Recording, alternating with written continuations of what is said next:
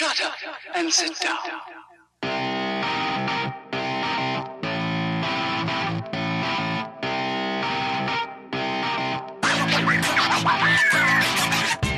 Welcome back. Episode 32 of No One Asked Us. I'm Craig Choate. That is Logan Lee. Thank you for tuning in and joining us. Follow us on all our social media channels.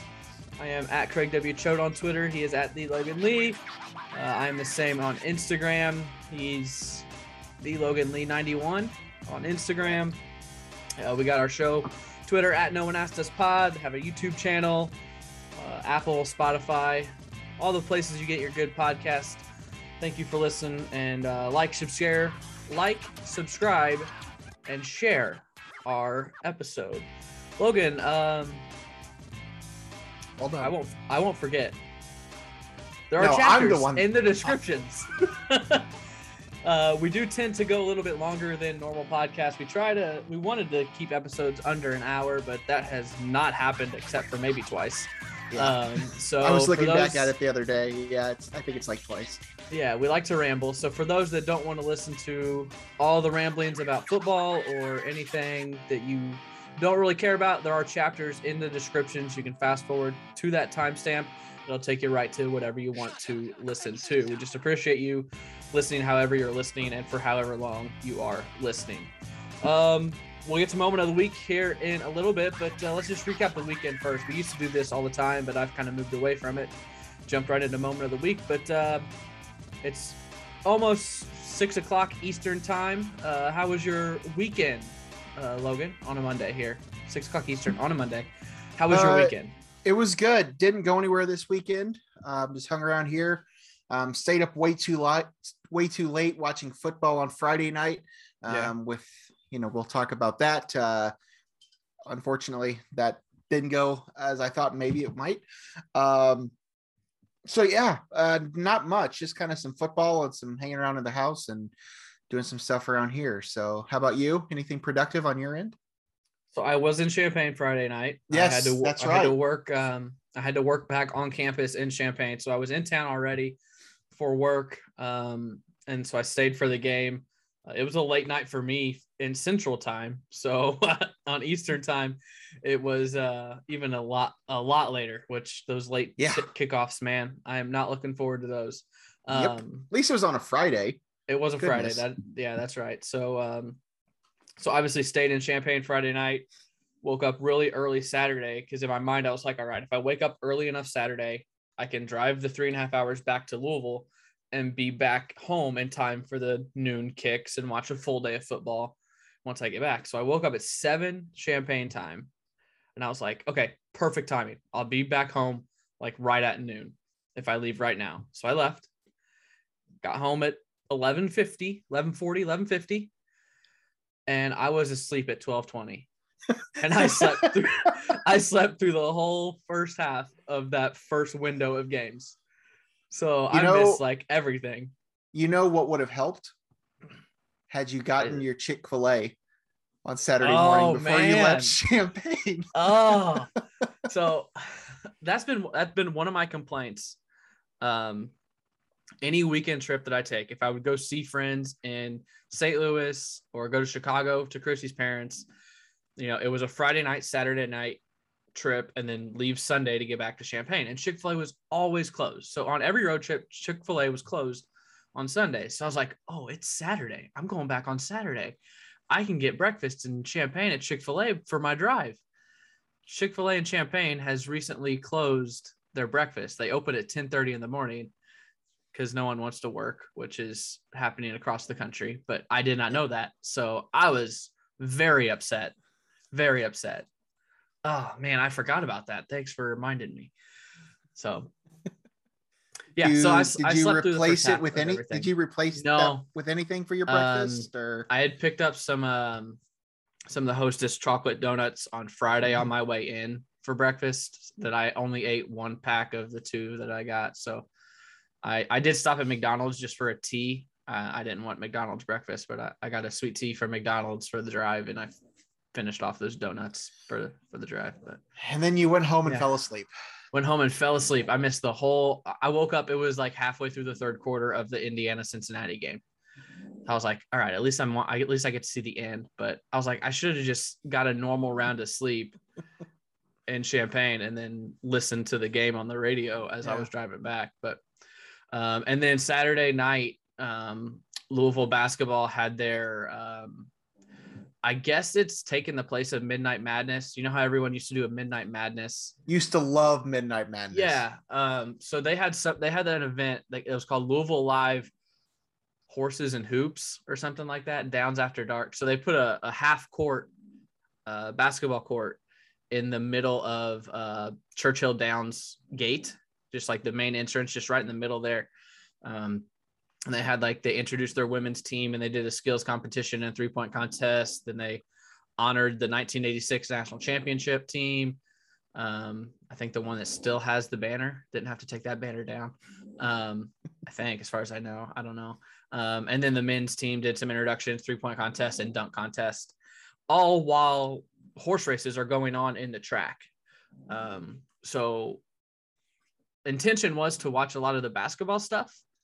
But we lucked into a pretty good deal for the horse racing. We had a box with food and drinks and all that stuff away from the basketball area. So, I caught maybe 5-10 minutes of the 3-point contest for the men's, watched the rest on a screen in our, it wasn't really a suite. It was like it was a big area. It was like a reception hall area. Where we were, but I watched the rest of it on a screen and watched some races, and it was a really cool setup, but it was just general admission down in the down near the paddock, and there was a ton of people there. So it was a cool event, but didn't get a whole lot of basketball in it. We just watched a lot of races and ate and visited, and overall pretty good night. Churchill Downs is fun. I'm gonna be there a lot, I think. Yeah, it seems like it. I haven't been there. We drove past it when I was younger when we were visiting down there, but definitely never experienced it. But it's certainly on the list of things to get to. So maybe I'll have to crash your party sometime and we'll enjoy some of that because I'd like to experience that a little bit. Yeah, I don't know about the Derby. The Derby might be a little crazy there, but I would foresee I would at least be down there for it. But yeah, we're taking reservations at the house. Oh, great. There's, might put your name on the waiting list now because might be a long waiting list. I'm sure. All right, let's get into it. We got football to recap and preview, give our picks and our rankings. And then a lot of TV talk this week I want to get to at the end. I don't know how much Logan looked at the rundown that I've thrown in, but a lot of TV I saw it. I don't really know where you're going with that. So I'm intrigued to see what you all have or what you have in mind, what's been going on in your life, because I have no idea. All I wrote down was TV week. That's all I wrote. I guess Craig's been watching a lot of TV. And he wants to talk about it. There is also a men's basketball note in here that we will get to after we finish our football talk. But as we do with the show now, we're going to start with moment of the week. Logan, what stood out to you last week in the sports world, entertainment world, political world, and anything? What stood out to you? I hadn't really thought about it at all up until right before we started recording. The first thing that comes to my mind, and it's not something that I've talked about a lot the last few weeks, and I know it's not on the rundown. You may or may not want to talk about some of this stuff a little later. I don't know. But the world of baseball, the one bright spot of the Cubs, I guess there's a couple of them, the emergence of some 30-year-old players, but Patrick Wisdom, former Cardinal farmhand, former Mariner farmhand, finally making his season-long debut this year for the Cubs, set the Cubs rookie home run record the other day at 27, passing Chris Bryant, who previously held the record. I mean, it's incredible. There's not much good that's come out of the Cubs baseball season. I haven't really watched hardly any Cubs baseball since the trade deadline. I've talked about that already once before on this show. but at least there's a bright spot coming out of this season. I have no idea if this can be replicated for seasons to come out of Patrick Wisdom. He's not alone. I mean, Frank Schwindel is having a similar season. Granted, he was added later in the year. I mean, he's only been up for half the season and he's already also in the rookie of the year conversation. I mean, he won't get it. I think what's his face from Cincinnati is probably Jonathan India is the front runner, but I mean, Wisdom's certainly in the conversation and Schwindel's really put himself in there too. Granted, he's really only played half the season. So Schwindel's helped me get to my fantasy baseball semifinals this week. Yeah. Well, that's wonderful. I'm happy for you. My fantasy baseball season was awful. Football starting out a little better. But yeah, I mean, it's just been, that's been fun to at least, you know, see and hear people talk about and everything. We'll see what that leads to, but for lack of coming up with anything else ahead of time, I'm going to go with Patrick Wisdom and the Cubs rookie home run leader. Yeah, that's my moment of the week. I think it's a good one. Yeah, that's good. That's good. Wisdom was a guy when he was with the Cardinals that I thought had some potential, and I was kind of upset to see him go, although he didn't really do a whole lot. So I wasn't too upset, but I wasn't happy either. He was a guy that I would have liked for the Cardinals to keep. I had two kind of bouncing around in my head. One of them I'll just mention real quickly. It was just awesome watching all the football this weekend. There was really good football. And specifically, no, yeah, I'm more so yesterday. Okay. Yeah. NFL. It was the afternoon window. What game was? Oh, the Cowboys Chargers hit the game-winning field goal, and then like 30 seconds later, the Vikings missed their game-winning field goal, like in a span of minutes. And I was like, this is awesome. So that was one, but I'm going to go a different direction. Same sport that you mentioned. Have you looked at the wild card standings? I figured this is where we were headed. The St. Louis Cardinals are 3 games up in the wild card after sweeping the Mets for 3 in New York and then sweeping the Padres for 3 over the weekend in St. Louis.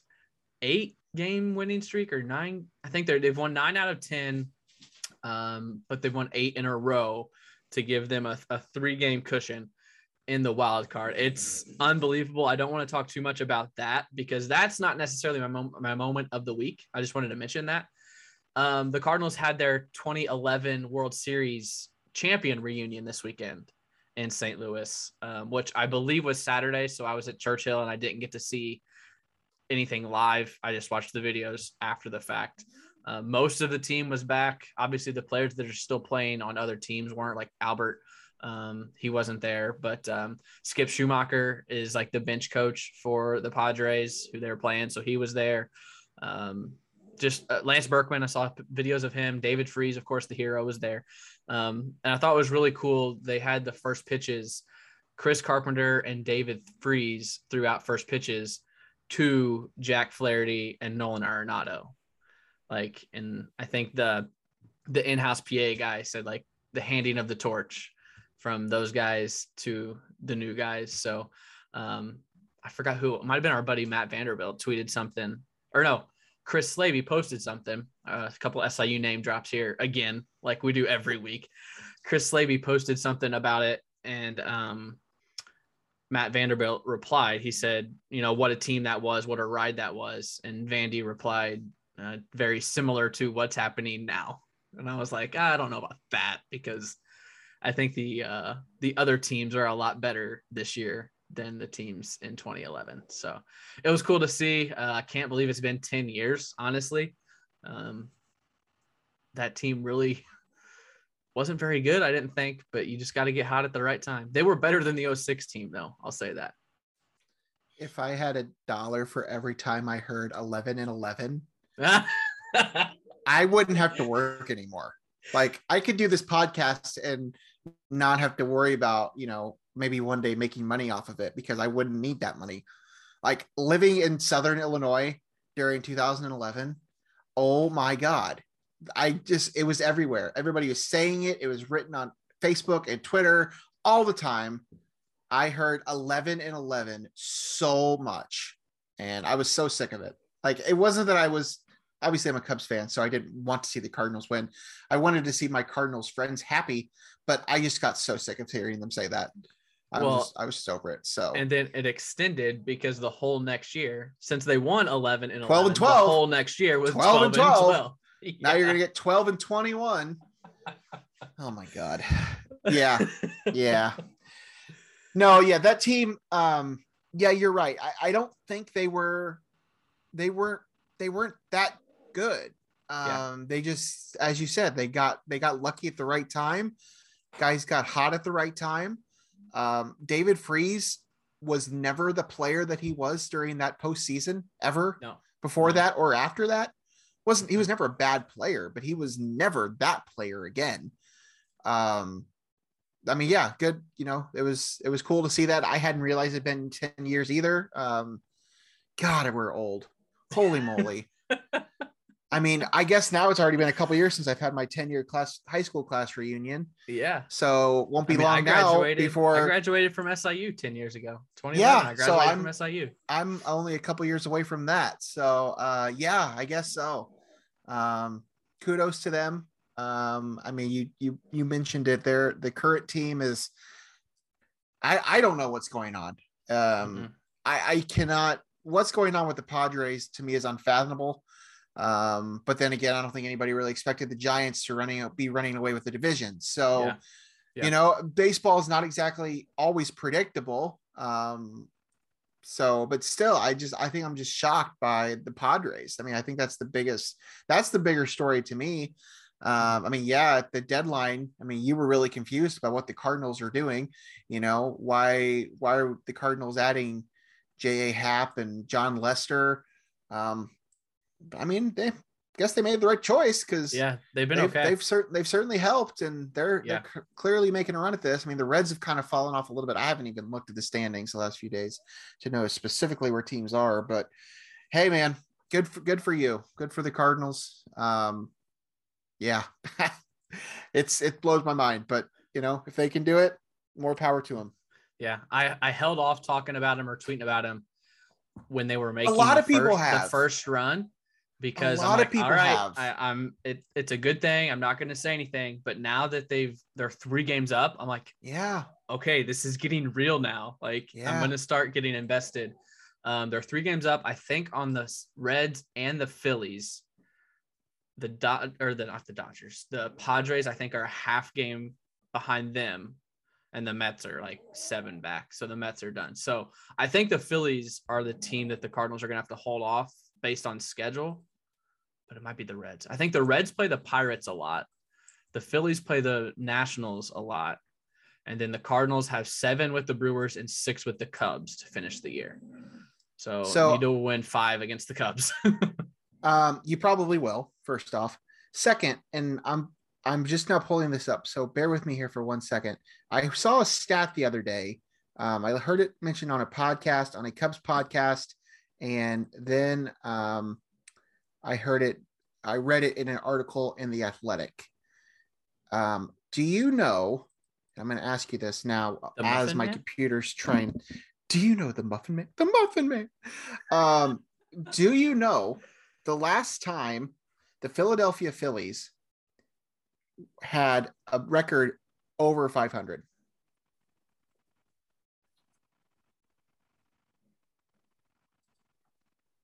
Like, I mean, this is like, this blows my mind because you're asking this, I would say 2012, 2011. 2011. I mean, that's what I meant. That's what I meant. Yeah. Because the Cardinals beat them in the DS. Yes, correct. Ever since then, they have hovered around 500 or below. Well, a couple of years ago, they had the #1 overall pick. They took that high schooler that hasn't done anything. I just, it kind of blows my mind. I don't really think of them. I mean, this is a team now that in the last few years has brought in Bryce Harper and JT Realmuto, and they brought in Andrew McCutchen. And Zach Wheeler. Zach Wheeler, that shocked me when I heard that. I wouldn't have guessed. It's been 10 years. I wouldn't have guessed that, except for the fact that you were asking me. So I was like, all right, it has to have been a long time, but yeah. I mean, right now they're 3 games above 500, so it's likely that they will this year. But yeah, they were 81-81 in 2019. They were 81-81 in 2012. But yeah, 2011, they were 102-60, had a great record that year, but they have not been over 500 since then. So just an interesting note. Anyway, that's the baseball talk. Happy for you and happy for your Cardinals. And, you know, maybe you or my dad will be happy with your team making the postseason. I don't know. Well, or maybe neither of you. Maybe it'll be Curtis or whoever. So do we have any Phillies fans, friends? I don't think so. I'm probably, but I don't know who it would be. So I don't know. Couple weeks left in the baseball season. I'm holding out hope that the Cardinals get it, but then they're going to have to face the Dodgers. They're going to have to face the Dodgers likely in a 1-game wild card. Max Scherzer and their chances are less than ideal to get through that. But it would just be fun to make the playoffs after all the bitching I did and everyone did around the trade deadline. Yeah. But we didn't talk about your Friday with Regis Ben. Oh yeah. That I forgot. That was going to be one of my moments of the week. So Friday I was on campus for work and I walked from Geese down to Green Street to get some lunch. And I ordered it mobily on my phone as I was walking. So I was at Noodles 10 minutes before my order was supposed to be ready. So I was like, I'll just stop in game day and see if there's anything that catches my eye. And I walk in and I see his name's Brian Bradkey. He's an alum who does a lot with when I was in Arizona, he was in charge of the Phoenix Illini Club, kind of organized get-togethers in Arizona for other fellow Illini alums to watch the games. We watched the Michigan State football game with that group when they came back to beat Michigan State in 2019 to go to the bowl game. So I watched that game with him, and we've kind of stayed in touch and text every once in a while. And I walk in and I see him. I'm like, what the heck are you doing? I look to my right and I'm like, holy cow, that's Aurelius Ben. That's Regis Ben. They were there together. Regis was in town. First, he said it was the first time he's been to campus since 2012. Obviously, he had a pro career, 5-year pro career with Tampa Bay and Jacksonville. Still lives in the Jacksonville area. He runs a coffee house, Social House Coffee, I think is the name of it, in Jacksonville. So if you're ever in the Jacksonville area, look up Social House Coffee. Obviously, first time meeting him, first time ever seeing him in person. I don't know that I ever watched one of his games at Illinois in person.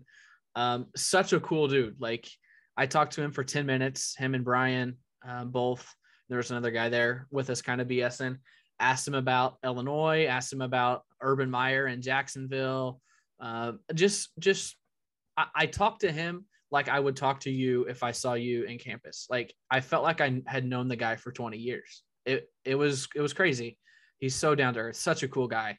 I took a picture with him and tweeted that out. So yeah, Illini lose again, 20-17 to Maryland on Friday night. I think the game ended like at 12:10 in the morning on Saturday Central Time. So 1:10 Eastern Time where Logan was. Late night. Yeah. Not surprised by the outcome. Actually pleasantly surprised by the performance. The defense, I thought, played really well. We were talking about Maryland last week. They put up 63 points in week 2. And I mean, their offense is their calling card, and Illinois held them in check for 3.5 quarters. Completely took away pretty much everything Talia Tagavailoa wanted to do. He wasn't very accurate for the most part, but he was still getting his yards. So close, you know, like everything was right there. Had just kind of to recap the end, Illinois had the ball on Maryland's about 40-yard line, I think. 5 minutes left in the game, up by 7, 4th and 1. And Illinois decides to they come out in punt formation, and then they bring all the gunners and the blockers in tight, and Blake Hayes runs up to under center. And they try to do the hard count to get Maryland to go off sides to give them the first down. That didn't work. So they take the delay of game, which makes it 4th and 6. So then they punt. I think it's down like at the 14 or something. And then Maryland goes 84 yards, 86 yards in like 2 minutes. Yeah. To tie the game. But Illinois gets the ball back, has a chance, and the worst 2-minute drill I have ever seen in the history of professional, college, high school, peewee football. Just absolutely terrible play calling, terrible execution. And that's was kind of my last straw with Peters that night. He's just too timid. He doesn't pull the trigger. He holds on to it, and then he gets in trouble and throws it away or gets sacked or intentional grounding. I think they called that last intentional grounding. Either here nor there. I think eventually it was on the 6. It was like 4th and 32. Illinois punts. It only gets to about to midfield. And then Maryland takes it down to like the 20, and they kick a field goal as time expires to win it 20-17. So just, it was just so close. You know, Illinois controlled the game for three quarters. And I think that's what's more disappointing, because going in, I expected a loss, but I was expecting to see a 20-point loss, honestly. Yeah. So for it only to be 3, I guess you walk away feeling not so bad. But then on the other hand, you feel really bad because all you got to do is get 1 yard and that game's pretty much sealed. Yeah. Is that where you're at? Yeah. No, you literally took every single word out of my mouth. I mean, that's all right, that's kind of the exact way I feel about it. I mean, it's a game that obviously they could have had, and I don't think that we really expected that going into it. And late into the Friday night, the September night, I thought they're going to pull this off and get themselves another Big Ten win, which would have been nice, because I just don't know where they're going to get many of those throughout the rest of the season. So came up short. Where are we at with Peters? Are we ready to move on? I mean, is Art Sitkowski really the answer? Like, so that was the argument after the game.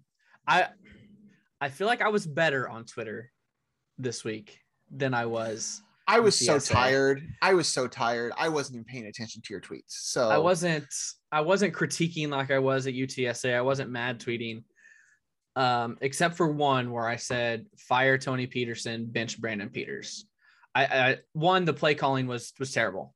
On that drive where you punt on that 4th and 1 from the 40, they ran 3 draw plays with Reggie Love because Chase Brown and Josh McCray left with injuries, who Josh McCray I want to talk about is so good. So the play calling late game situation was just terrible. And I meant to look this up before. I'm going to look it up right now. Where was Isaiah Williams all night? He was on the field. I swear to you, he was on the field because I saw him. He goes in motion every single play. He touched the ball. Let me see here. He had no rushing attempts, and he had 2 catches for 47 yards. And I believe one was one late, maybe. I don't know. He touched the ball twice. He's your best player. He's a playmaker, and you get him the ball twice. So calling is just it. I don't know if Peterson is in over his head or if he doesn't have the right pieces or what, but play calling is an issue. As far as Peters goes, he was 10 for 26, I believe. Correct. Through the air, 10 for 26. 185 yards, 0 touchdowns, 1 interception.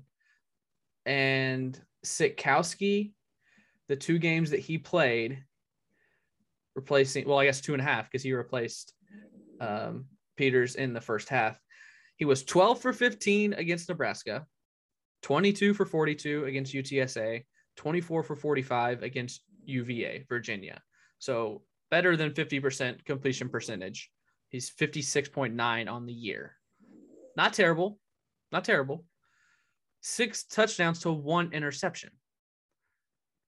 So looking at the numbers, that's an upgrade to me. And I know this was Peter's first full game, but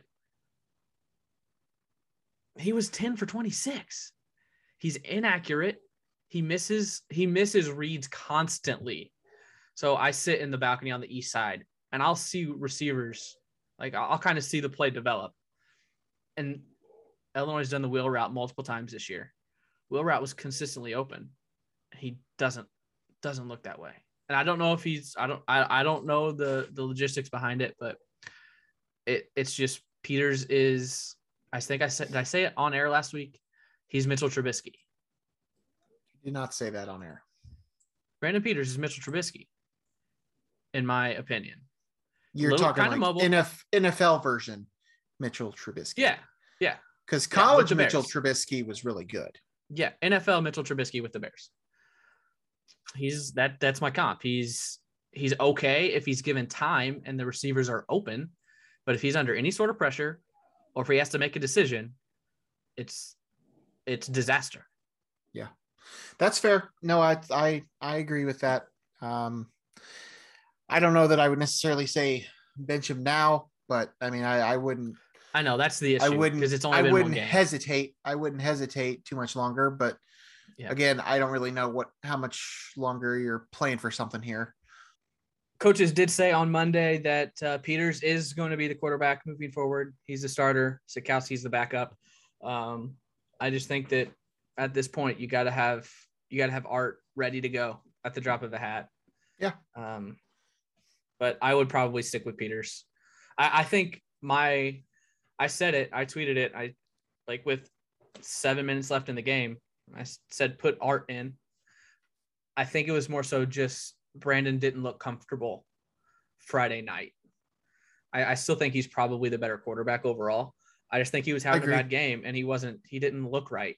And it was his first game back from, they never said what his injury was, something with his shoulder, obviously not a broken collarbone like I thought, because he was back, but I just think he didn't look comfortable. So I think Art would have been better there. I just think he needs to pull the trigger.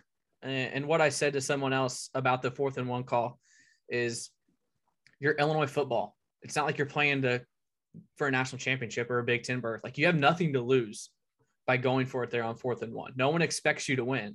So go for it on 4th and 1. If you get it, you can at least milk 2 more minutes off the clock, maybe get in field goal range and make it a 10-point lead.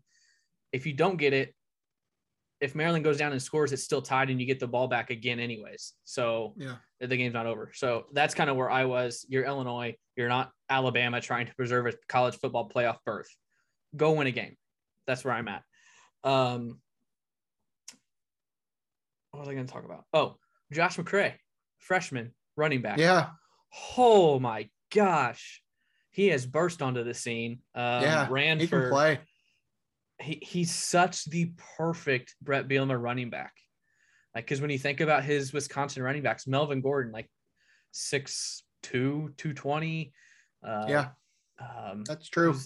James White was kind of smaller. Who was the other one? Just a couple of – there was another one that he had that was really big. But anyways, McCray just looks bigger than everyone that's chasing him. Sans not the defensive lineman, of course. But when he's carrying the ball, he just looks monstrous. He's 6'1", 240. Yeah. 240-pound running back.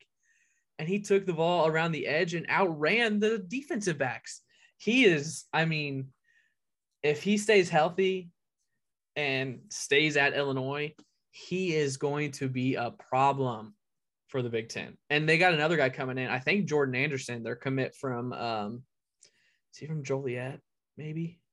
He's from Chicago area. Jordan Anderson's running back. Pretty sure he's a big body too. Might not be as big as McCray, but man, I love it. Love it. If you can't tell, I'm excited about Josh McCray and Chase Brown. He got a couple more years of Chase Brown too. Yeah, I mean, I like the, you know, the running back by committee thing. I mean, they have plenty of options. McCray, he's good. And as you said, I mean, he's the right guy for what Bielema likes. We'll have to see if we can get more of that, but I mean, it's a pretty solid group they have going right now. You know, the offense really doesn't worry me that much if they can get some consistency from under center. I mean, I think they have the talent on the ends. They have the talent in the backfield. The defense is still questionable at times. They looked a little better this week. But I don't know if they can continue to make strides. We'll have to see what happens. You know, I don't necessarily know that there's a ton of Big Ten wins out there, but there are some winnable games. Yeah. So if they can make some strides and figure some things out, you know, who knows? I mean, they might end up with a few Big Ten wins. Yeah. They already got one under their belt. So we'll see. I had it all. I know I talk about Twitter a ton, but it's like all I do with my life. You have a Twitter account? I had a tweet. I didn't have it typed, but I had it drafted in my head because I looked it up during the game when Illinois was up 7 with 5 minutes left. I looked it up. Bielema had not lost a Big Ten game since November 24th of 2012. So if they would have started 2-0, I would have been seriously? Like, Brett Bielema has not lost a Big Ten game since November 24th, 2012. He owns the Big Ten because he would have been 2-0 in the conference. But McCray had 8 carries for 60 yards. He also had 1 catch for 40 yards. That touchdown run was for 38. He did leave the game with an injury. Chase Brown left the game with an injury. Someone else. Oh, Doug Kramer did not play. Starting center did not play Friday. Bielema said on Monday he expects all of them to be available, as well as Keith Randolph on the defensive line, which is a help for this week against Purdue. So we'll move on to that one. Purdue, I think I saw it's an afternoon game. I think it's 2:30 Central. I think, yeah, that I think it's – sounds right. Yes, yeah, 2:30 Central time. 3:30 Eastern time game on Big Ten Network. On Saturday, the battle for the cannon, Purdue – lost to Notre Dame on Saturday. I think should I go down for this? 27-13. How far is the drive? Like an hour and a half, maybe 2 hours. Yeah, sure. Think so? Yeah, might as well. Oh, I might. I might. I've been to watch a football game. I mean, that's the closest Illinois is going to be to you, right? Correct, yes. Went to a football game at Purdue when Southern played there. I forgot about that. That would have been 20. I think that was the year I was back doing radio, maybe. So 2013, the 2013 season, I guess. So I've not been back to that campus really since then. So I've driven around it. But you never know. Maybe I'll be looking for something to do on Saturday and I'll head down to Lafayette. Yeah, if you want to see them play this year, I think that's your best option unless you want to drive back to Champaign. I got some tickets that you can that will be available if you want. So yeah, it's 3:30 Eastern on Saturday. Purdue's 2-1, Illinois is 1-3. I did see today that Purdue's best player, David Bell, wide receiver, is in concussion protocol. So his status is in question for Saturday, which would be a boost to Illinois because they can't defend the pass, and that would really help help their defense. Jack Plummer, I think that's his name, their quarterback. Yes. So for 745 yards in 3 games, 7 touchdowns. Their leading rusher only has 126 yards and 1 touchdown, very similar to Chase Brown's stats. So it could be a good one. The line is Purdue -11. So Purdue's an 11-point favorite, which kind of seems high to me. I didn't expect it to reach double digits. But here we are, over under set at 55.5. What are your expectations? Are they higher or lower after Friday night's loss to Maryland than they were going to be? Higher or lower in what regard? My expectations? Your expectations. Higher or lower? Yeah. I think my expectations are that for Illinois, they're probably a little higher, but I think Purdue might be a little better than I was thinking too. Yep. Because they played with Notre Dame a little more, ended up being a couple touchdowns maybe by the end, but they played with Notre Dame a little bit more than I was expecting. Granted, Notre Dame is also the team that almost lost to Toledo the week before. Mm-hmm. So I'm not exactly sure what they are either. But I think it's probably about the same, honestly. We'll just have to see what Illinois is what they're going to bring to the table. 11 points, honestly, sounds about right to me. If I'm being honest, I think it could certainly be less than that. I don't think it's out of the question that Illinois could win the game, but I would say it's probably 11 probably makes sense to me. Did you see the controversy with the Purdue drum this weekend? Oh, yes. Oh, yes. And they beat that horse to the ground. Get it? On the broadcast. Like, oh my goodness. I heard Mike Tirico between the drum controversy and telling the audience that Jack Plummer is not related to Jake Plummer, although they're both from Arizona. Oh, I heard not? I heard both of those things 15 times during that game on Saturday. I thought he was. No, he is not related to Jake.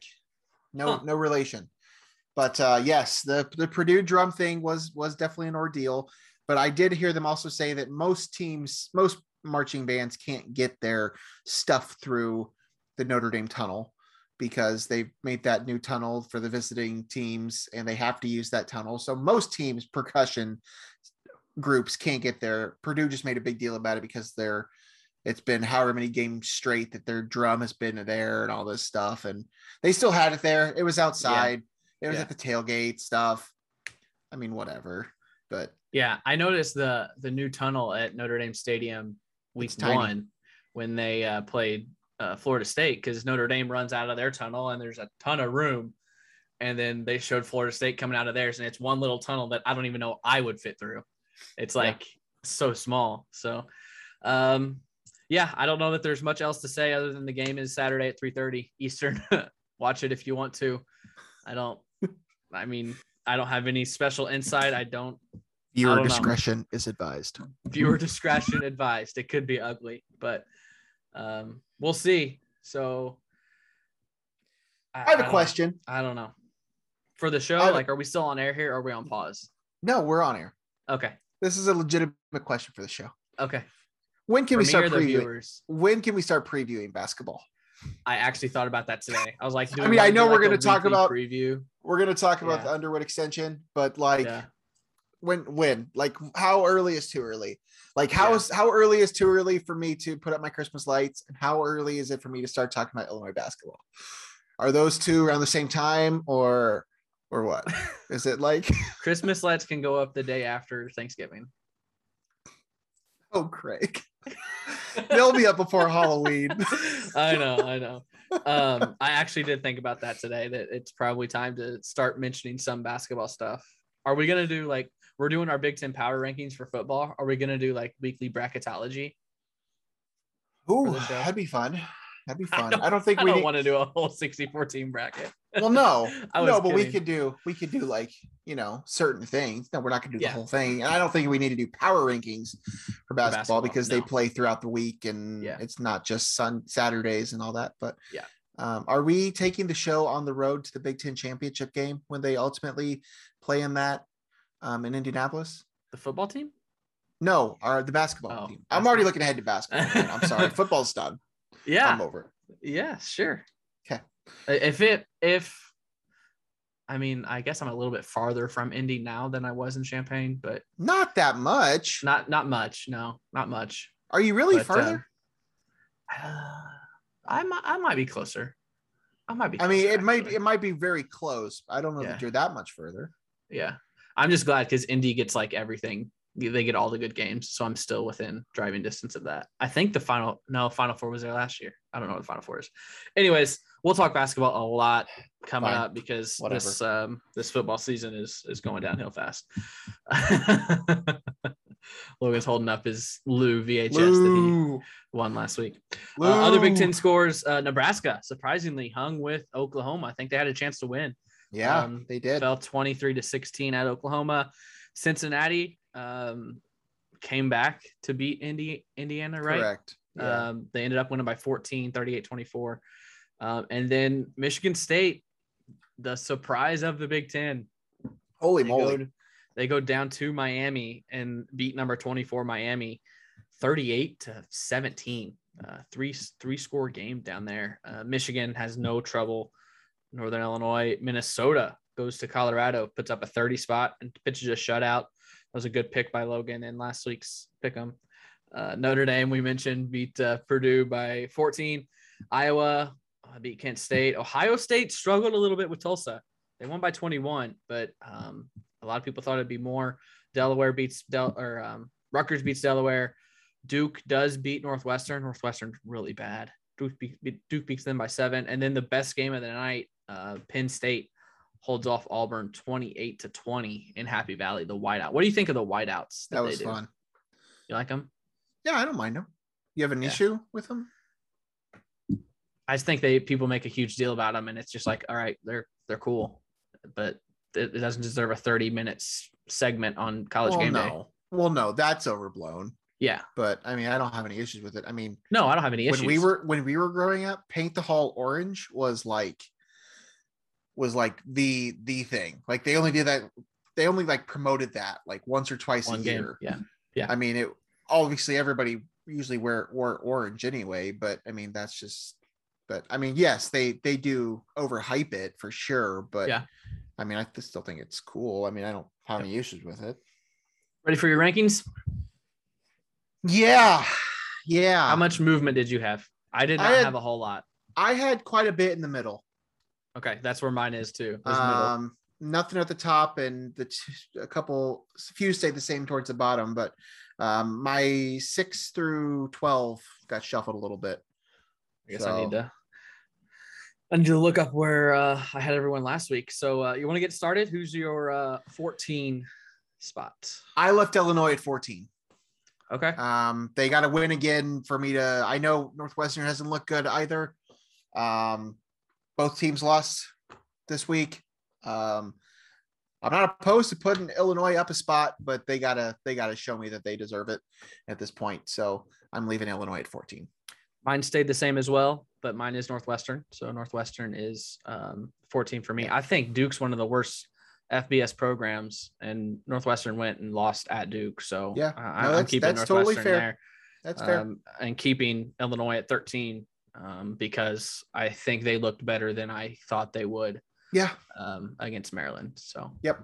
And I had Northwestern at 13. Again, I think those are fairly interchangeable now. But I just left it as it was, just because neither of them won a game over the weekend. So didn't really feel like either of them really deserved to move. Anything change at 12? Yeah, I need to load up though what I did in the past, because I put on here what my movement was, but I'm not totally sure it was right. I have Rutgers at 12. I have them moving down a spot. I know they won. They beat Delaware. But I have them moving down a spot. Let me pull up my from last week.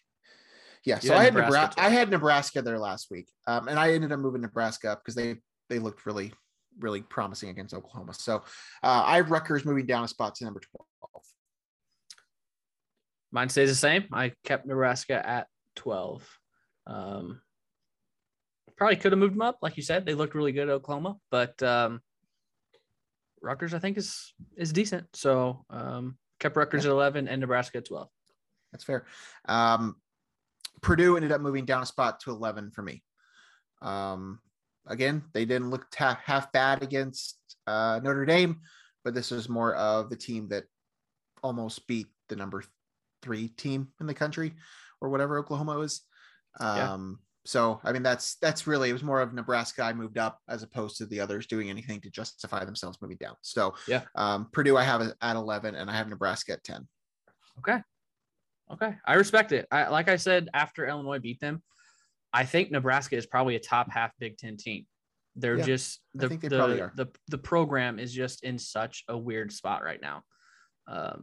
So once they weather the storm, I think they're probably a top half Big Ten team. Just I haven't seen all of it to move them up like you have, but I've got Purdue staying at 10. I think they've been at 10 for me. Maybe I think the first week they were lower at 11, but they're sticking around at 10, putting up a good fight against Notre Dame last week. To number 9, who you got at number 9?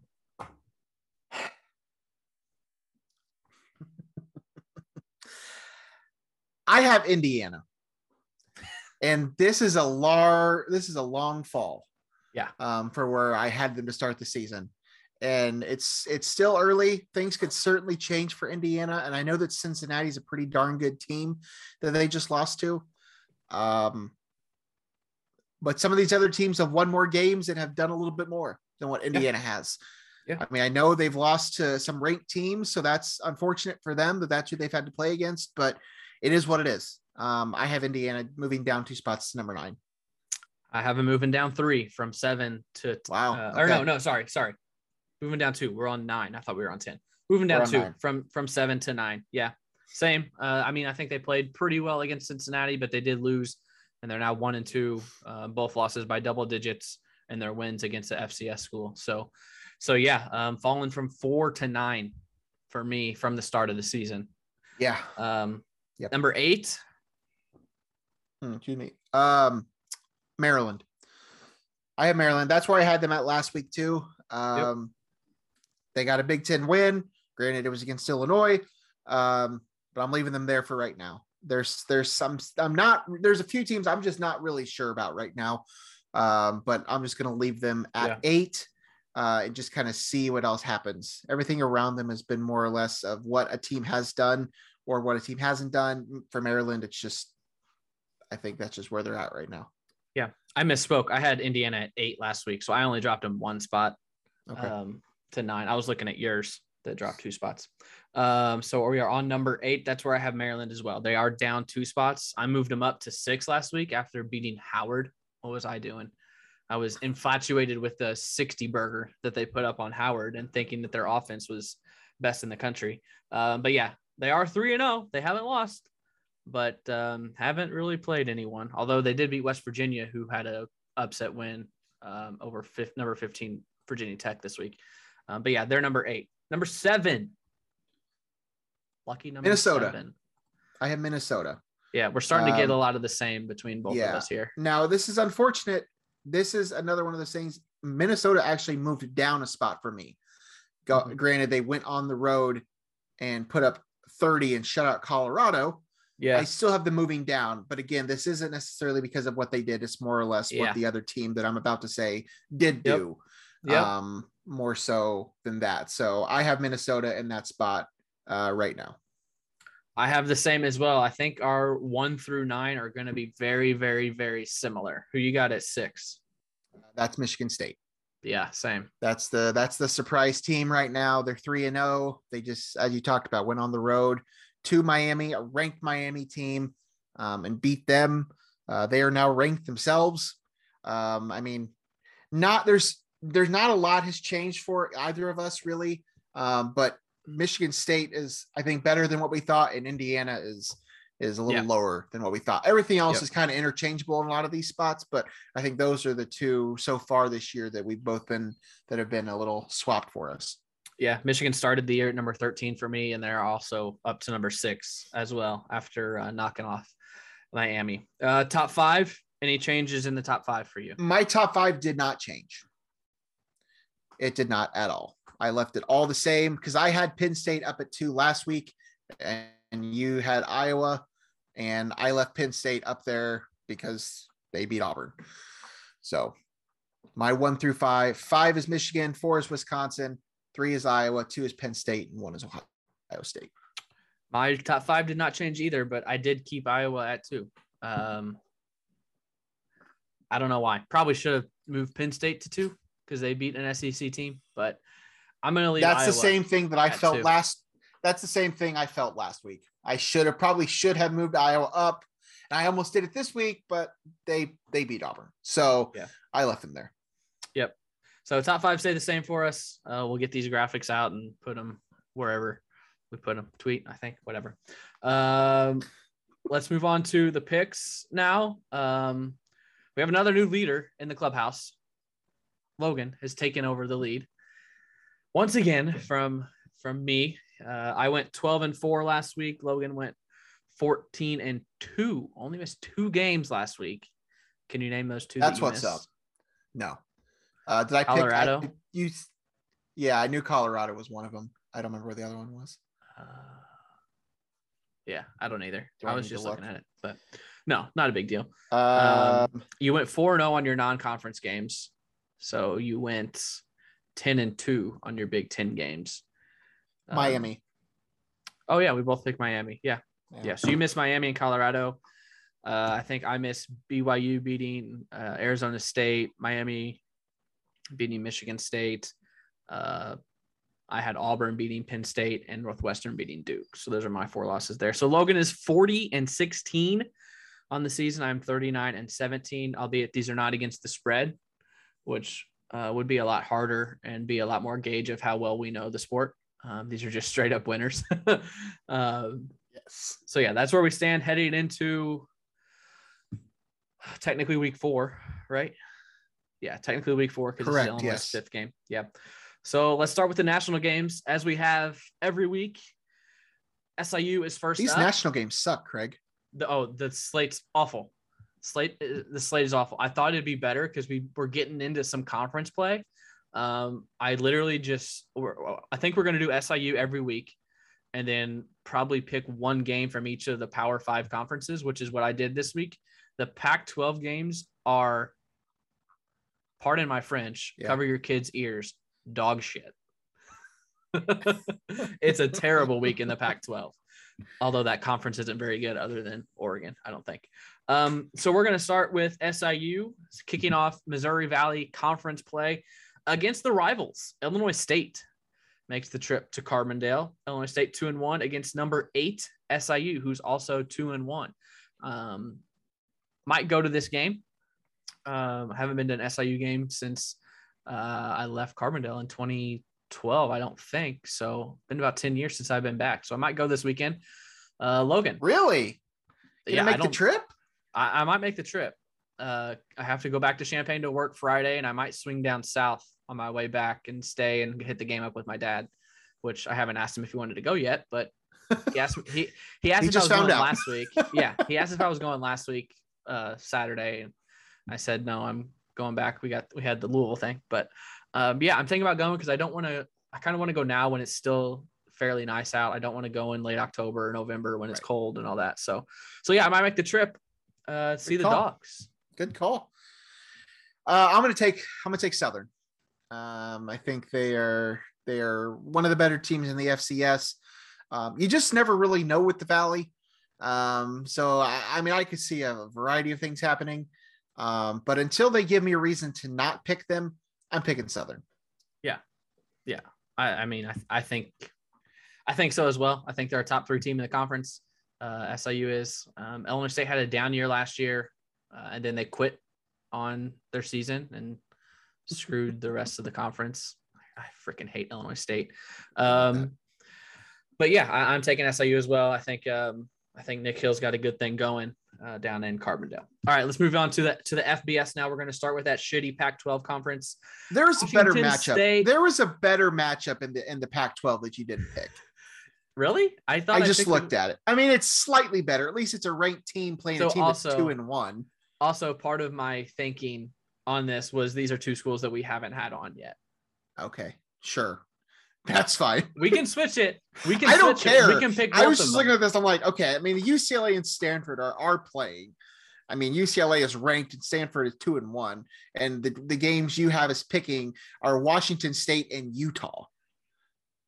It's fine. I'll pick whatever, and I'm still going to kick your butt. But okay, I just wanted to throw that out there. Like, there probably was a slightly better game you could have chosen.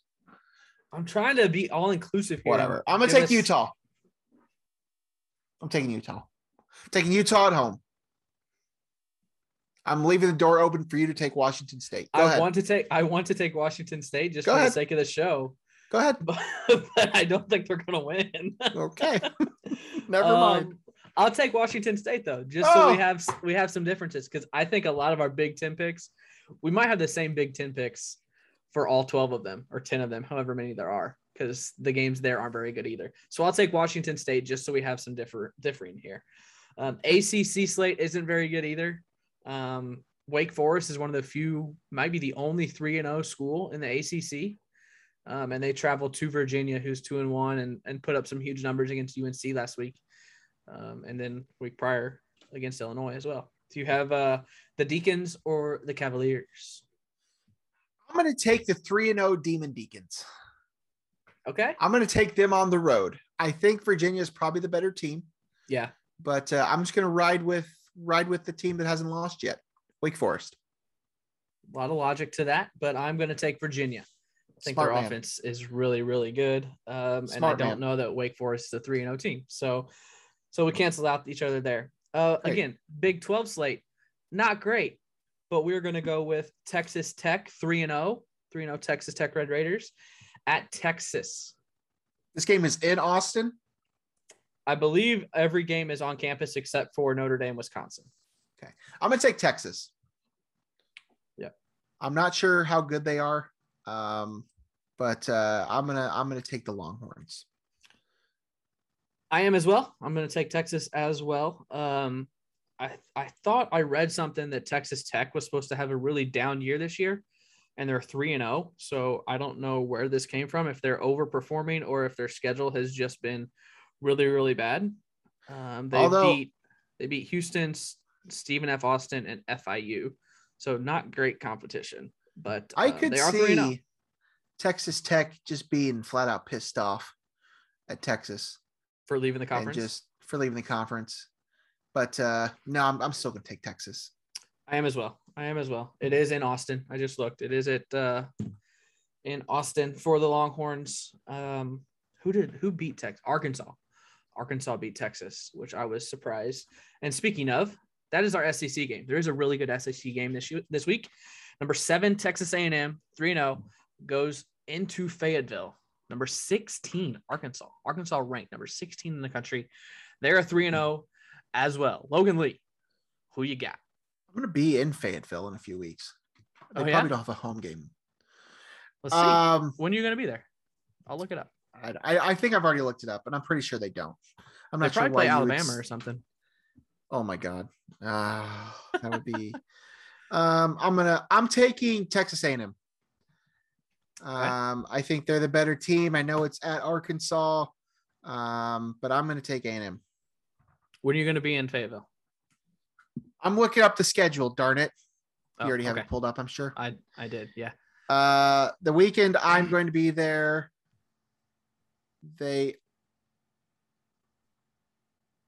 It's at Little Rock. They're playing their game at Little Rock. I think once a year Arkansas plays at Little Rock instead of Fayetteville. Well, that's the weekend that I'm going to be there. Oh, that sucks. Who do they play? I'm Arkansas Pine Bluff. Oh, that UAPB. Sucks. Yeah, it's okay. You're going on their one non-SEC week. I'm not going to have time for a football game anyway. Anyway, okay, I'm taking A&M. A&M's without their quarterback. Their starting quarterback is out. So they're to their backup. A&M is a 5.5-point favorite. Give me Woo Pig Suey. I'm going to take Arkansas. Okay. They got something good going on down there. Texas A&M, I feel like, always has these high expectations, and then they have a game where they're like, you probably shouldn't lose, but you lose. So I'm going to say it's this week. I'm going to take Arkansas. All right, those are our 5 national games. We'll probably try and keep it somewhat similar in the future, have a SIU game and then the other 4, one game from each of the other 4 power conferences, unless the SEC has like 3 really good games. You got to mention the belt. Oh, yeah. The belt. Alabama still has the belt. Florida could not take the belt away. Alabama plays against Southern Mississippi. Oh, that's what I was going to say. I was going to tease it. Like, Alabama might lose the belt this week, but they're not going to because they play Southern Mississippi. No, Alabama keeps the belt, but that's not one of my picks. Moving to the Big Ten. Bowling Green at Minnesota. I picked against Minnesota last week. You did. And it was definitely the wrong pick. I'm not going to pick against Minnesota this week. I'm going to take Minnesota, the Golden Gopher over Bowling Green. I'm taking Minnesota as well. I picked them last week. I'm a Minnesota fan. I know they're without Mo Ibrahim, but I think they take care of Bowling Green. Northwestern hosts Ohio. Ohio is 0-3. Northwestern is 1-2. Is this the Fighting John Grosses? Used to be. Yeah, that's true. Where's he at now? He's at Akron. He's in a different school that we're going to pick here in a little bit. I forgot about that. Northwestern. He's doing really well at Akron too. I know. Northwestern. They are not the best team in the Big Ten. They might be the worst team in the Big Ten, but I think they'll beat Ohio. I'm taking the Cats. I agree. Johnny Soul. Okay. I thought it said they're a 5-point favorite, but they're a 15-point favorite. Northwestern is. I'm taking Northwestern as well. I think they finally get back on the winning side of things in about said East Lansing, but they're in Evanston. Correct. The team Illinois lost to. The team Illinois lost to last week. Maryland hosts Kent State, who played – who they play last week? They played a Big Ten team last week as well and lost. Iowa? Got the – yeah, I think that's right. That is correct. Kent State or Maryland? Maryland. Do they cover 14.5? Ooh. Yes. I think they do too. I think they score a lot more this week than they were able to. Yes. Against Illinois. So I'm taking Maryland as well. The 14-point favorite at home. Here is the right. No, we're not quite there yet. Indiana, who we're both kind of, they're a little bit of a sinking ship here. They go on the road at Western Kentucky. Are you going to this game? Hell no. Okay. I'm going to take Indiana. I just think they're going to get it figured out at some point, and they got to start somewhere. And Western Kentucky seems like a good opportunity for them to start to right the ship. I don't think they're as good as we thought they would be. Certainly they're not as good as their Cinderella story last year. Yeah. But they held their own against a pretty damn good Cincinnati team for most of the game this past week. So I'm going to take Indiana. So Western Kentucky averages 456 passing yards per game, 75 rushing yards per game. So their quarterback's going to need Tommy John or something at the end of the year. He's just slinging it around there. It'd be tough for Indiana to go on a road at a small school like this. They are a 9-point favorite. It's going to be tough, but I'm going to go with Indiana. I think, like you said, I think that they're not the Cinderella that we saw last year, but I think they pick up a win against the Hilltoppers and that mascot that no one knows what the hell he is. Now we are to the Fighting John Grosses. Akron. This is the Fighting John Gross. Ohio State, number 10, Ohio State. Akron, actually, take a guess at what the line is. I hope you're not looking at it, but guess what the line is for this game. 31.5. You're 3 scores off. 49. Oh, my goodness. The line is 49. Wow. I'm going to take Ohio State. Okay. Yeah. Both on Ohio State. Moving on. Another FCS school, FCS number 7, Villanova, one spot above our Salukis, at number 6, Penn State. Any chance Penn State gets the FCS upset treatment? I don't think it'll happen. I think they're pretty good, but I think if Villanova was playing most other Big Ten teams this week, I think they'd have a good shot. Yeah, I agree. But I just don't think it's going to happen with Penn State. Yep, I agree. Penn State all the way there. No lines on those FCS games. Did you notice that? FBS versus FCS, there's not a line until like Saturday morning. It's weird. Wonder why. Both on Penn State there. Colorado State at Iowa. Colorado State, a 23-point underdog. I'm going with Iowa. Yep, Iowa there for me as well. Like I said, I think all of our picks for the Big Ten might be the same, but just want to get them on record. Nebraska at Michigan State, number 20, Michigan State, their first game as a ranked team, hosting Nebraska. What do you think? Do it. I'm really thinking about it because I do think Nebraska is better than what we've seen. I'm going to take Nebraska. Hey! I had Michigan State. And I'm happy for them. Happy for Sparty that they've had the start that they've had. And I think it's certainly possible that they don't lose this game. But man, Nebraska played really good. They played really close with Oklahoma. Yeah. I'm taking Nebraska. I'm taking Nebraska.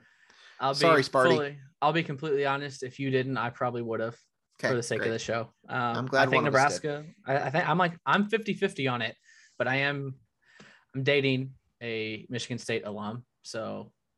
Oh, I didn't realize that. Okay. Kind of might need to pick Sparty. I lived with a Michigan State alum for a year. Actually, okay, I take that back. He wasn't a Michigan State alum. He was just a Michigan State fan. Okay, that's fair. I'm going to take Nebraska. Okay, I like it. We're differing there. Rutgers, finally, I guess this is 2 Big Ten games now. We're finally into some other Big Ten action. I feel like Illinois is the only team that's played a Big Ten game. Rutgers goes on the road at Michigan. Michigan is looking really, really good. Yeah, both teams 3-0. Yeah, there's no way Michigan takes this. I think there's no way Michigan takes this. No, that should have been. There should have been a period at the end of that original sentence to break it up. Michigan, I'm taking Michigan. Yeah, Michigan 18.5-point favorites. Don't know that they cover. But, no, I don't think they cover. Michigan they're averaging 350 yards on the ground this year, which they've kind of shifted their philosophy a little bit. And I like the potential there.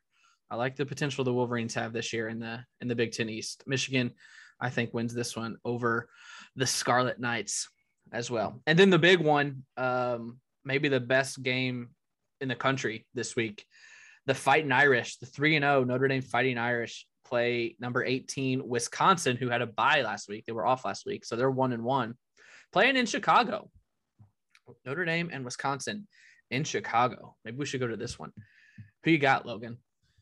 You know, they mentioned it on the broadcast, the Notre Dame broadcast on Saturday, that schools are strategically, and conferences really are strategically placing bye games in front of the weeks that teams play Notre Dame.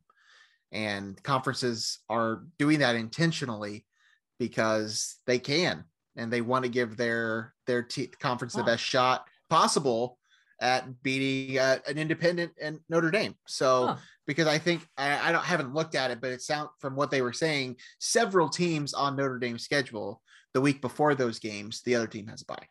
I like it. With that being said, I don't think that either of these teams have looked particularly great to start this season. Right. Especially not compared to what I think they were projected. Wisconsin, I think, is good. I think there's certainly been debate over how good their quarterback is. Mm-hmm. And they're going up against their former quarterback in this game. There's a lot of storylines here. Yep. I'm going to take Notre Dame. As you should. I don't know that that's necessarily as I should. I do live in this town, resident. But, that is true. It is my address. I'm taking Notre Dame. Wisconsin, I think they're better than what they've shown so far. But somebody has to win this game. Somebody has to lose this game. And I think Notre Dame comes out victorious in Soldier Field on Saturday. Not so fast. That's good. I think Notre Dame has escaped. You've been waiting for that. Actually, no, it just popped in my head, literally, as you were saying it. Not so fast. I love Lee Corso so much. Notre Dame has escaped, survive, and advance all 3 games so far, in my opinion. I don't think they do it this time. I think Wisconsin gets them coming off a bye week. Fully 2 weeks to fully prepare for Notre Dame. I mean, no one knows Notre Dame's quarterback better than the team that he's facing this week. Yeah. So give me Wisconsin in Chicago over Notre Dame. No, those are all very valid points. I get it. Sometimes I make sense. Sometimes. Logan. Sometimes. Rarely, it's sometimes. Probably less than 50% of the time, but sometimes that makes sense. And then finally, as we always do, finish with Illinois. Illinois 1-3 at Purdue 2-1. Did the Illini pull the upset? Boiler up! Wow, boiler up. No, I don't think. Is it even an upset? I mean, is it really an upset? I mean, I guess one team has to be a favorite, so I guess that's technically an upset. Yeah, it is an 11-point favorite. So if Illinois wins, that would be an upset. Okay, whatever. Yeah, I'm going to take Purdue. I don't think they're that far ahead of Illinois. But again, I just haven't seen enough out of Illinois to really feel confident that they're going to win a game on the road, even against a team that's probably bottom tier or close to bottom tier Big Ten. So I'm going to take Purdue. Yeah, that's the smart play. I'm honestly debating it. Do it. Do it for the content. I don't think I can, man. I know Purdue's probably without David Bell. They've passed for 326 yards per game. So without him, how much does that change? Or do they just have another guy to step in? I don't think Illinois does it. I'm too down on them right now. So I'm going to go with Purdue as well. You're welcome, Derek Fabert. There you go. You'll probably see Derek there. He'll probably be at the game. Maybe. I don't know. He's having a kid pretty soon. So maybe not. Maybe not. Yeah, I think I'm going with Purdue as well. So what do we have? 15 picks this week? I don't know. 16 picks, something like that. So there they are. We'll get them out. I normally tweet them out from our show account 30 minutes before the first game kicks off. So we'll get those out there. If you want to pick along with us, send us your picks. We'll let you know how you did against ours on the show next week. Anything else football before we move on? No, we're like 3 weeks into this. We haven't really hardly talked any NFL. I know. I thought about that. I don't know. I mean, I don't really need to. You kind of did a little bit at the beginning with the games yesterday, but no, man, I'm good. We got a lot of other stuff to talk about, so we can move on. Justin Fields did get some run with the Bears yesterday because Dalton was hurt. Didn't look all that impressive. I think it's the rookie quarterbacks, man, that everyone was so hyped about him. Wilson threw 4 interceptions yesterday. Lawrence threw 3 week 1. It's just – it's hard to come in and make an impact. So I honestly like what the Bears are doing with Fields. He is the better quarterback, but let him get his feet wet a little bit. Yeah, let him get his feet wet. So moving on to basketball, we had some big news from the Illini basketball program. Was it early last week? Tuesday of last week, maybe? Sounds right. Brad Underwood agreed to another extension, that keeps him in Champaign through the 2027 season, which this is only a 1-year extension to the extension that he signed, I think in March or something like that. But yeah, he's locked in. Got to be excited. Are you excited? Absolutely. I mean, it's, I like Brad, and I think that he's obviously leading this program into the right direction. Recruiting has been positive. They're producing talent. They're bringing in talent. You obviously want to see more wins in the tournament. That's obviously got to be the next goal. You can't. You got another what's on paper preseason looking like a top 3 seed maybe. Yeah. You can't really afford to have another early exit this time around, but everything has been positive about Brad. I think it was Brett Behrens that pointed out the stipulations with the buyouts, the buyouts are super pricey if a Big Ten team's trying to poach him, so you're protecting yourself from that. It's obviously going to be pricey for anybody, but particularly a Big Ten team. Listen, I mean, Bill Self situations happen. So I certainly, you can't really rule that out, but I'm happy. I'm happy for Brad. I'm happy for the program. A lot of good things have come out of this. So let's keep it going, man. He seems happy. Yeah. He seems like he wants to be at Illinois. Can't blame him. So let's keep it rolling. Yeah. So you mentioned Brett, he tweeted out the figures here.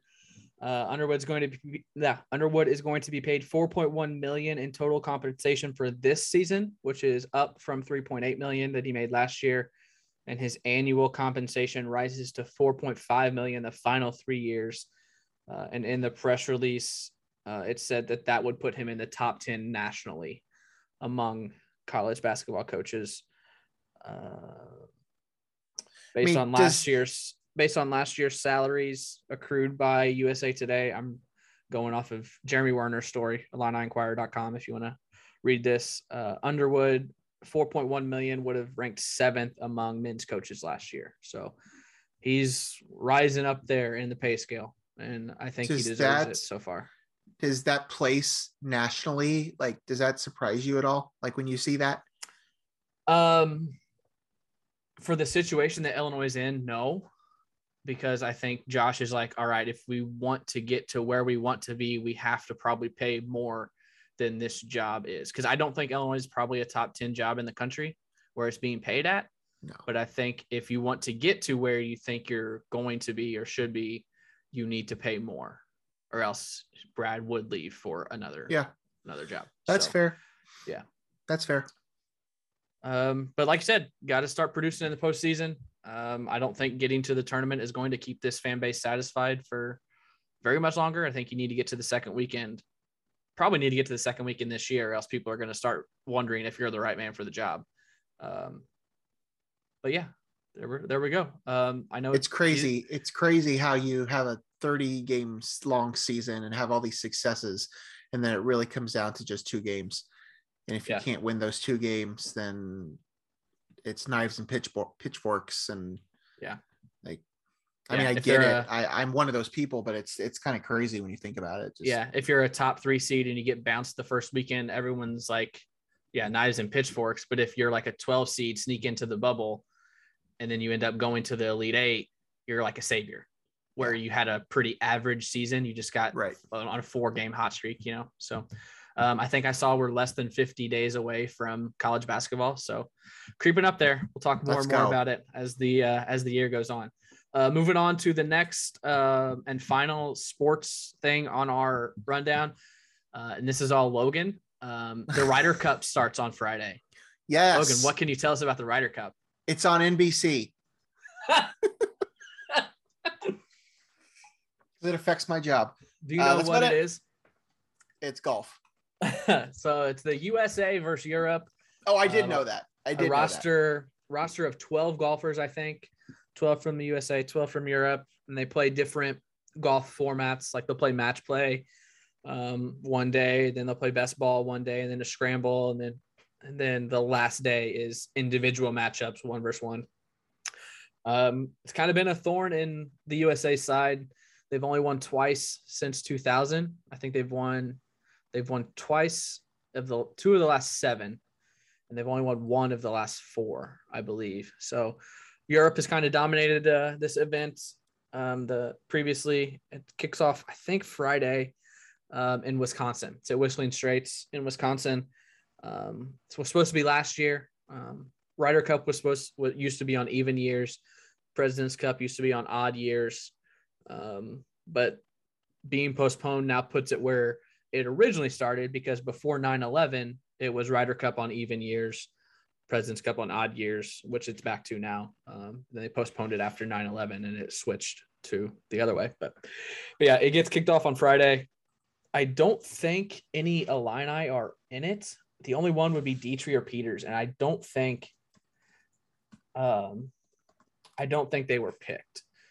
So I know the USA has a qualifying, like if you win so many tournaments or if you're a top X ranked player, you automatically qualify for the Ryder Cup team. And then there are 6 captain picks. Yeah. So 6 qualifiers and 6 captain picks.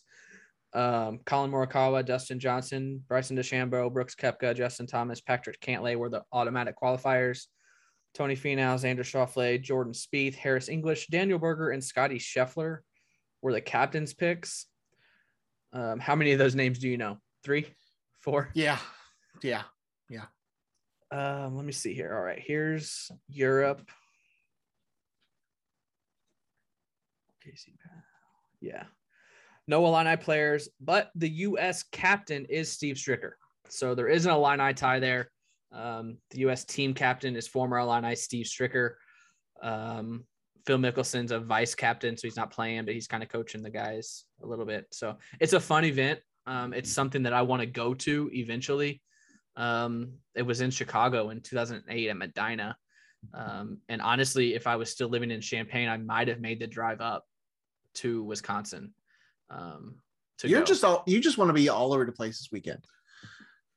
Well, if I was in Chicago or if I was in Champaign, I would go there. But where was the other place I was going to go? Oh, well, so Carbondale. Yeah. I got weekends off now and things are opening back up. I didn't have weekends off for a long time. And then there was a pandemic. So now I have free weekends that I want to go do stuff before it gets cold. I don't have like a preview or anything. I just, it's fun. It's a really cool event because it's like, you hardly ever get these team events in golf. That's why I like college golf, because there's the team aspect of it and high school golf and all that stuff. So it's fun. I encourage you to watch a little bit. Sundays are normally really fun because that's when it comes down to the wire and you're waiting on those last two or three groups to see who's going to get the points and all that stuff. So like Logan said, it's on NBC this weekend if you would like to watch. All right. The Emmys were last night. Logan, this is your territory. Sort of. That's not a good face, I don't think. Well, no, I mean, I just haven't seen nearly as many of these TV shows. I feel like I see less and less of them every year. The Oscars, definitely my thing. I still saw several of these shows. The big winner on the comedy side was Ted Lasso. I've already raved about it. I love that show. It's incredible TV. So they won. I think they nearly swept the comedy awards. On the drama side, The Crown won most of those. I haven't watched The Crown. A couple shows that I've been meaning to get to that I never got to that did win. Queen's Gambit, Mayor of Easttown, Hamilton. Hamilton finally came up victorious in an award. It won Outstanding Variety Special Pre-Recorded. So the it's not TV though, right? It was a movie. Well, but it shouldn't. It's not an Oscar. I mean, it's not. That's the thing. Like, I didn't really. Hamilton didn't belong in the Oscars, and it wasn't in the Oscars. It's not a movie as in the broad sense of the word. It is a filmed stage production. Okay. So it did get nominated with the movies at the Golden Globes. Yeah. This variety special thing that was up, it was up against like Bo Burnham's thing was in that category. The Super Bowl halftime show was in this category. Just a bunch of random things. So it did win that. It was up for several actor awards too. It didn't win any of those, which didn't totally surprise me. I was just happy to see it win something because I do believe it belonged there. Granted, that came out, God, that was so long ago. Yeah. I just feel like this is still 2020. And I know that we're almost to the end of 2021. The last 18 months have just ran together in my life. And it's just so incredible. The big ones, obviously The Crown, Ted Lasso. That was real. I watched like the last probably hour or so of it. I was kind of flipping back and forth between that and football. It was fine. It seems in terms of the show itself, it seemed kind of back to normal.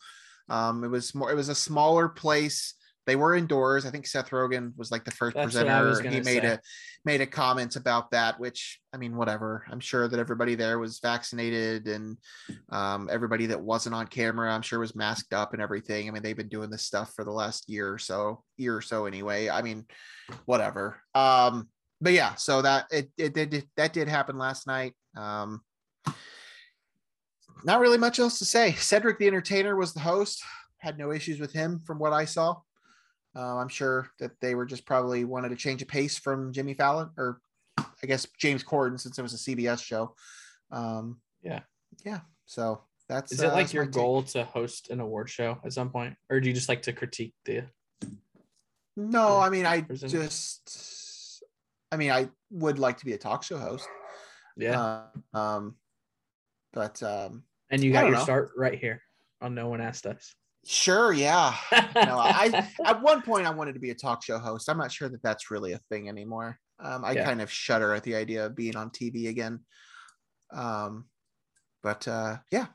I enjoy the Oscars, but that's mostly because I actually try to make an effort to watch most of those. TV shows are just different. I just don't get to all of them. They obviously take a lot more of your time to get through a whole TV show. It was cool to see WandaVision was nominated for so many awards. I was hoping it would win a couple of them. It didn't win anything last night. It won some of the special effects type awards, but none of the Elizabeth Olsen, Paul Bettany, Catherine Hahn, they were all nominated. They didn't, none of them won anything. I was really hoping Catherine Hahn would have won. I mean, I thought she was great. She was great in WandaVision. But they didn't win anything for that. But yeah, that's the Emmys. All I saw was Rogan's comment. I didn't watch any of it. I saw all the tweets that Ted Lasso was raking it in, but all I saw was Seth Rogen saying that they were told it was going to be outside, but in all reality, it was in a tent, which was technically outside, but the tent had walls on it, so it made it inside. So that's all I saw. So that leads into this. It's a big TV week. For who? For me. Because of the Ryder Cup? No. First of all, I finished season 5 of 24. So I'm continuing that trek onto season 6. Season 5 was my favorite by far. Oh, I know it starts this week. Got it. Okay. So I'm 2 episodes into season 6, and like the cast, like there are just like these people pop up. I'm like, oh my God, they're in 24. Cal Penn. Yeah, forgot about 24. That. Regina King is in the first 2 episodes of this season. So I don't know. I mean, that's kind of what I've taken away so far. Season 5 was really, really, really good. Like I probably watched the last half of that season, the last 12 episodes of that season. I probably watched in 2 days. I was just like, give me more. It's weird this season that Wayne Palmer is now president. Yeah. I was like, whoa, what? But yeah, I just wanted to say that season 5 was the best season of 24 so far. It's a good season. Yeah. And I'm on to season 6 now. So what Logan figured out, and I'll see if he's right. What do you think I'm talking about? Survivor. Survivor's back. There's more Big Brother. I don't know what else would be coming up that you'd be excited about. You're missing the best one. The Masked Singer. Oh my God. Comes back on Wednesday. You're a Masked Singer fan. Okay. Yes. Wow. Yes. Okay. Forgot about that. All right. I will be revealing some guesses every week on this show. I cannot wait. I cannot wait to hear this. I thought you might like that show. I mean, I've watched it from time to time. I don't tune in to it regularly. I'll watch things on YouTube, or my mom will text me and she'll send me a link of one that I need to watch, or I have nothing against it. I just never got into it. So, I mean, Fox was pushing it so hard, it was 3 years ago. And it was on right after something that we watched. Super Bowl. What? Yeah, probably. Yeah. It was on right after the Super Bowl. I think it debuted after a Super Bowl. Yeah. And so, I mean, we just left it on the whole time during the promos. We were both like, this is so stupid. Like, this is the stupidest show ever. And then after the first episode, we're like, oh my God, I gotta see who this is. It's a fun show. So a lot of people give it a lot of crap. I mean, as I said, I don't really watch it, but it is a fun show. I mean, from what I the clips I've seen, I've watched plenty of performances just on YouTube, but I get that. That's it's fun. I understand. I've got a decent track record. Are you excited about? I'm pretty good about Survivor. I'll get there. I'm pretty good about the athletes. Like what? Nothing. Go on. Gronk was on there, and there was like 2 clues, and they had 87, and there was another one, and then I heard him sing. I was like, "That's Rob Gronkowski," like no doubt in my mind. The other ones, the judges say suggestions, and I kind of go off that, but I'll probably get 2 or 3 every season, but it's fun. There were a couple that like, we were watching football Sunday yesterday, and Terry Bradshaw was on the Fox pregame, and I turned to Christy and I was like, Terry Bradshaw, one of the best NFL quarterbacks ever, Super Bowl champion, Fox NFL personality. But I will forever remember him as being on The Masked Singer now. So it's like those type of things. And I'm like, oh, he was that character. Oh, he was the robot. Like it's just weird. Did you guess Kermit the Frog right? No, no, I did not. Christy was close. She said something about it. Like they're throwing their voice or something. Like they're throwing their voice. But no, I did not guess Kermit the Frog. That was a weird one. I didn't really like that one. Yeah, that's a strange one. I thought that was weird. But yes, Survivor also premieres the same night, Wednesday night, and I am so excited for that. It's different this season because when they went and filmed it, obviously they had to do a quarantine when they got there, and they could only be there for a certain number of days. So that quarantine took off their number of days of shooting. So if they wanted to shoot two seasons in the same time period, they had to shorten the number of episodes or number of days of the competition. Right. So normally they were on the island for 39 days. I think it's 26 now. So because of that, because they shortened it, I'm pretty sure that they've made the conditions a lot harder or they're giving them less food or less supplies to kind of combat that 39-day stretch where you need more food or whatever. So it's going to be interesting to see how, man, I hate that phrase. I hate that I just said that. I'm so mad at myself. For saying what? It's going to be interesting to see. Oh, because everyone says that. Yeah. And I try to avoid it and I just said it. Damn. I'm curious to see. So it's just going to be different and they have to do things different that could work and could not work. So yeah, that kicks off Wednesday. I haven't seen too much other than that's different. I think it's still 16 castaways.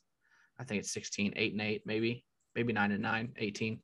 But yeah, kicks off Wednesday on CBS and I'm really excited. That's one show, like we always talk about Big Brother, how like I think we could probably do that show. Like that's something that a normal person could do.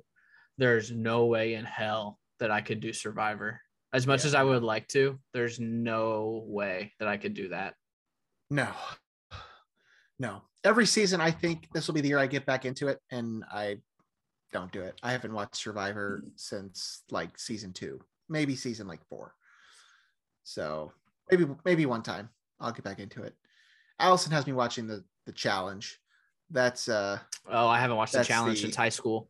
Yeah, well, that's the one that I've gone back to. I hadn't watched it in a long time, but yeah, been back on that one.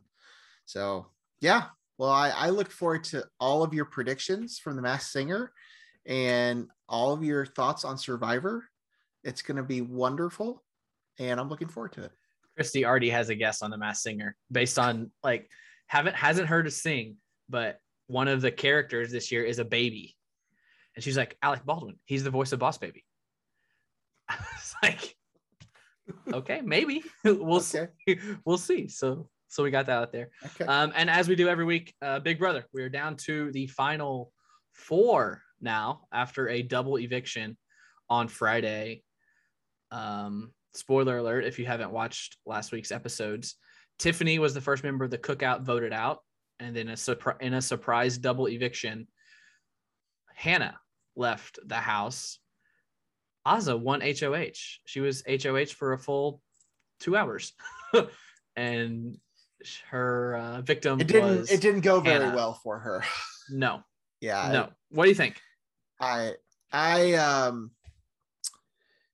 It's unfortunate for Tiffany and Hannah because I do think that they were two of the best 3 players probably left in the house. Definitely 2 of the top 4. Yeah. The Tiffany thing was going to have to happen at some point. I knew at some point they were going to start taking shots at each other, and she was probably going to be the first to go. The Hannah thing is unfortunate. I know Azza and her DRs tried to play that off like that was part of what she wanted to do. I don't think that was smart on her end. I don't think she's a favorite to win this game by any stretch of the imagination, but I don't think that her chances are any higher by getting rid of Hannah. I mean, granted, a lot of that came down to, you know, whoever won Power Veto. It's not quite as important as this week's Power Veto. But I mean, ultimately, when there's only five people, like that's really what it comes down to. So, you know, I mean, we have four people left who I think two of them are definitely deserving of being there. I don't really have anything against the other two. They just, you know, they just haven't really done much, but that's always the case. I mean, very rarely ever in Big Brother are like the four best players at the end. Like, yeah, for us to have four of the top, I mean, four of the better players make it to the final six, I think was probably a, you know, a pretty good feat. I mean, I don't want to get, we're obviously not going to spoil what's happened before we see the show, because we got a show Friday, but not a show Sunday. So I don't want to get too far ahead of it, but we'll just see. I mean, I think there's a clear favorite in this house, I think, in terms of most likely to win. I think now, especially now that Tiffany and Hannah were gone, I think those were the clear competition that Xavier had left in the house. I mean, Kylan has obviously won several comps. We'll see. It's obviously going to come down to the jury. I love when jurors aren't bitter, and from what we've seen in the jury house so far in the segment we got on Sunday or on Thursday, they don't seem to be bitter. So at least the ones that are there now, they get it. They understand now that it was they kind of figured it out. I don't really know like the logistics about who figured that out and when they decided to actually reveal it. I don't know. But the jurors eventually figured out that there was that the Cookout Alliance exists. They don't know that it's called the Cookout, but I, you know, I'll be happy if most of them are just not bitter when they're voting for the winner at the end, because I just hate when that's the case. As far as the jury, I think it was like not a snowball effect, but it was like one person figured this out and then another person said something else. They're like, oh my God, this is happening. And it just kind of, it kept piling on. And then they were finally like, oh my gosh, how did we not see this? So genius gameplay by the Cookout. As far as Tiffany goes, she won that second HOH. That was her. Everyone, all the other five members of the Cookout, I knew when she won that, I was like, she's going to be the first member of the Cookout to leave, because they were all bitter about that. That was, and she said that. And I don't want to say that was like the defining reason, but it was definitely a big factor, because somebody was going to have to go first. And as I said a week or two ago, I mean, it was pretty much going to be Kylan and Xavier taking shots against Tiffany and Hannah. I mean, really to see who would be the first couple to go. And it ultimately ended up being, you know, the guys that got the better of that. So down to four now. We will get an eviction on Thursday, get down to three, and then the finale will be on Wednesday of next week. So I'll say this right now. If the final two is Azza and Derek F, I will never watch another episode of the show. I don't see that happening. I don't either. But if for some reason, happens, I shouldn't say that. I shouldn't say that. I don't think it's likely, but I also don't think it's entirely out of the question. Because those two know that they can't beat Kylan and Xavier. So if they have the choice, they're kicking those two guys out, and it's going to be those two. And I will never. Neither of them have won much. And Azza showed that when she did win something, she had no idea what she was doing. Yeah, that person's going to have to win two competitions in a row to be able to choose who they want to take with them. So one of those two would have to win two competitions, and I just don't know if I see it happening. I mean, whatever the endurance comp, Derek's definitely not winning. So then I don't know. I just, yes, it's certainly on the table, but, and I'll be a little disappointed if that's the case as well, because I don't really have anything against either of them.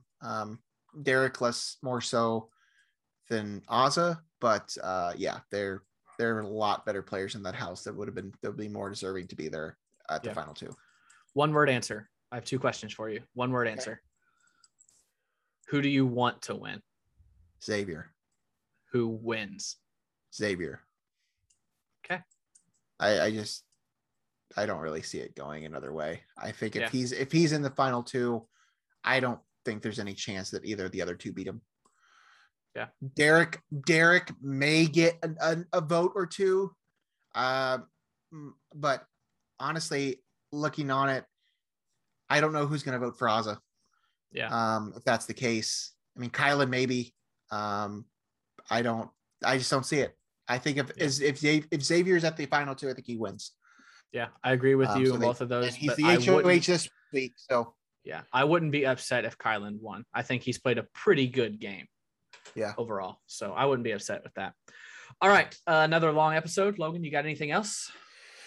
No, I think we're good. I think we've talked about plenty today. Yeah. All right. That's episode 32 in the books, 32 down, 683 to go. Wow. Where'd that number come from? That would be 12 years of us doing a podcast. Are you 13 sure? 13 years of us. 683 divided with 50. 13.1346154 years. 13 years of us doing a podcast. Years. Hey man, if we're still doing this podcast in 13 years, and that's if we do an episode every week. Yeah, kudos to us. Which we haven't missed yet. We haven't missed a week yet since we started. We've even had a two episode week. Yeah, when Logan was crying himself to sleep over all of his favorite baseball players. All right, let's get out of here. That's episode 32 of No One Asked Us. We'll be back again next week with episode 33, recapping Illinois-Purdue game. Probably looking ahead to some sort of basketball stuff, and who knows what else comes up this week. I'll have a review of Survivor and The Masked Singer, and I'll have every single answer for who's on The Masked Singer. I cannot wait. I am super excited for this. Be sure, look out for it next week, probably Tuesday. We've been recording these on every Monday, so probably on Tuesday morning. Thanks for listening. That's episode 32 of No One Asked Us. Bye.